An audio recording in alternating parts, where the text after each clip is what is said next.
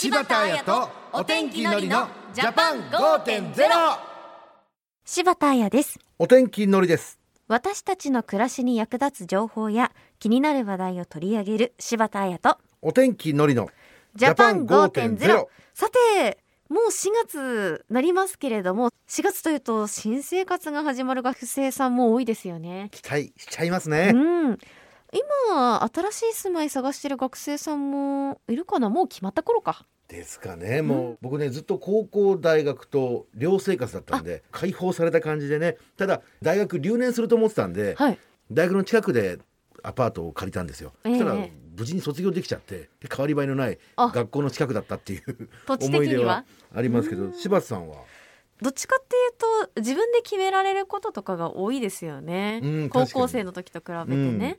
私たちこうやって大学出てますけれどもただその一方で経済的なことで大学や専門学校などへの進学を諦めた高校生の方もいると思うんですよね。実際僕の高校の先輩でね双子の先輩がいて2人ともね柔道とテニスでインターハイ出てたんですよ、うん。だけどその柔道の先輩だけ大学に進学できてテニスの方の先輩はもう就職するっていうふうに、かね、なった方もいらっしゃいましたうね、ん、奨学金もありますけれども返す必要があるからということで申し込むのをためらう人もいるかもしれないですね。まあそうですねということで今日のテーマは進学を諦めないで高等教育の修学支援新制度です。あんま聞かないですね。て聞きました、お話聞いていきましょう。柴田彩とお天気のりのジャパン5.0明日の暮らしをわかりやすく内閣府政府広報の提供でお送りします。今日のゲストです。文部科学省高等教育修学支援室長の小川聡さんです。小川さんよろしくお願いします。よろしくお願いしますよ。ろしくお願いしますちょっとスタッフさんに教えてもらったんですけど、はい小川さん学生時代文化放送でアルバイトしてたそうです。そうなんです。当時四谷に文化放送があったんですけれども、はいその時ですね、プロ野球中継のお手伝いのアルバイトをしておりました。ええそれであのさっき一人暮らしって話ありましたけど、私も大阪から上京して一人暮らしをしていましたので、うん入学から卒業まで文化放送のアルバイトをさせていただいて本当に助かったと そういうエピソードがございます。ねえでも立派になられましたね本当そうですね。ねさあそして今日のテーマ高等教育の修学支援新制度を教えていただけますか？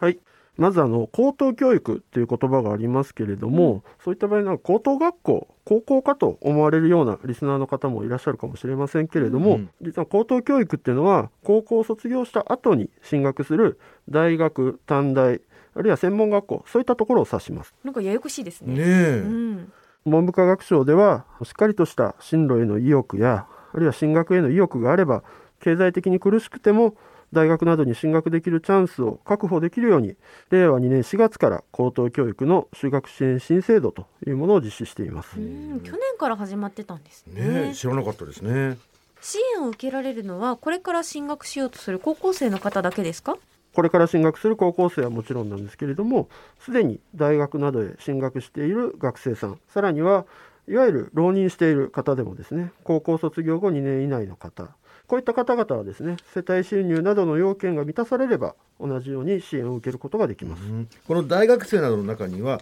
入学の時はねこの世帯収入の要件を満たしていなかったけどコロナの影響で世帯収入が大きく減ったという方もいると思うのでこのような方はえ支援を受けられるかもしれないですもんね。はいその通りでございますこの制度はどんな点が新しいのでしょうか？はい。進学先の大学などのですね入学金や授業料の免除あるいは減額こういったものと給付型奨学金の支給この2つをセットにして支援するという点が新しいと言えます。ざっくり言うと手厚くなったということでしょうか。一つ目の入学金や授業料の免除減額というのはお金がかからなかったりまたかかる金額が少なくなるということですよね。はいその通りです。二つ目の給付型奨学金というのは私たちがこういつも思うようなうん。奨学金とは違うんですか、はい。よくイメージされるのはお金を借りる貸与型の奨学金かと思います。これは昔からある制度です。でこれはですね卒業後にお金を返す必要がある制度なんですけれども給付型奨学金はですね返す必要がありませんこれはもう将来の心配がなくなるってのはこれ嬉しいですよね。そうですうね、ん。学生さんだけではなく保護者の方もぜひ知っておいてほしい情報ですね。はい。それでこの支援にはですねいくつかの条件がございます。もしかしてこの目指してる学校がこの対象であったりとかなかったりとかそしてまたすごくこの偏差値の高い大学に限定されるとかですかね。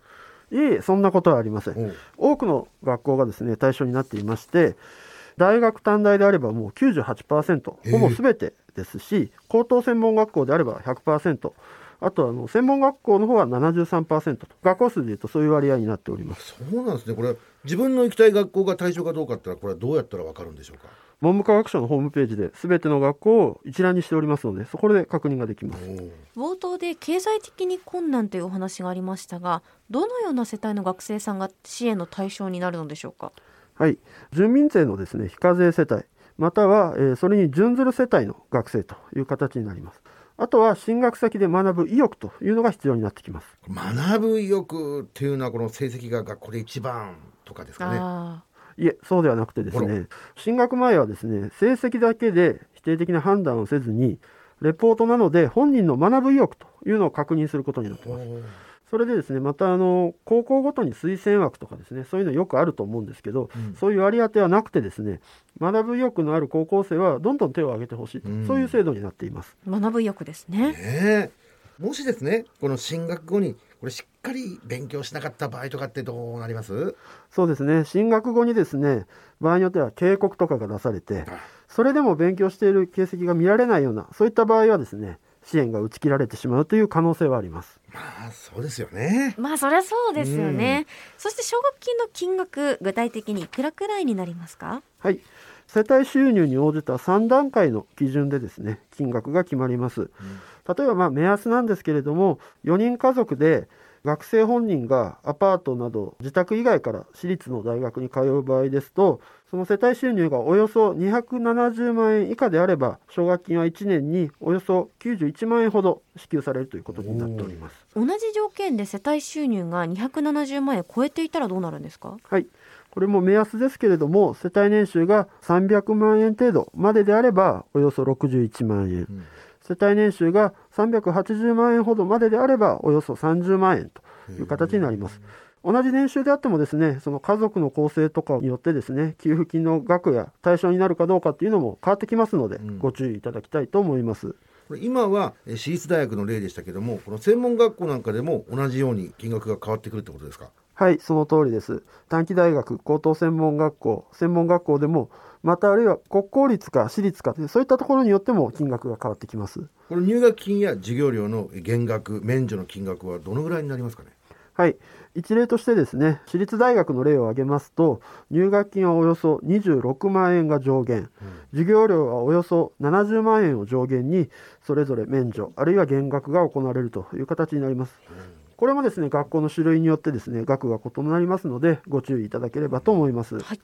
この4月に高校3年生になる学生さんで進学後に奨学金を受け取りながら勉強したいという方はいつどこへ申し込んだらいいですか？はい、予約採用といいましてですね、進学に先立って予約という形で、この4月から申し込みの受付が始まります。もうもうすぐですねはい、そうです。高校を通じて日本学生支援機構というところに申し込むことになりますけれども、学校によって締め切りが異なることが多いので、通っている高校に確認をしていただければと思います。はいそしてすでに大学などに進学をしている学生さんで奨学金を受け取りながら勉強を続けたいという方はどうですか？はい、それはですね、あの通っている大学などで書類をもらってですね、その学校を通じて日本学生支援機構に申し込みをしていただければと思います。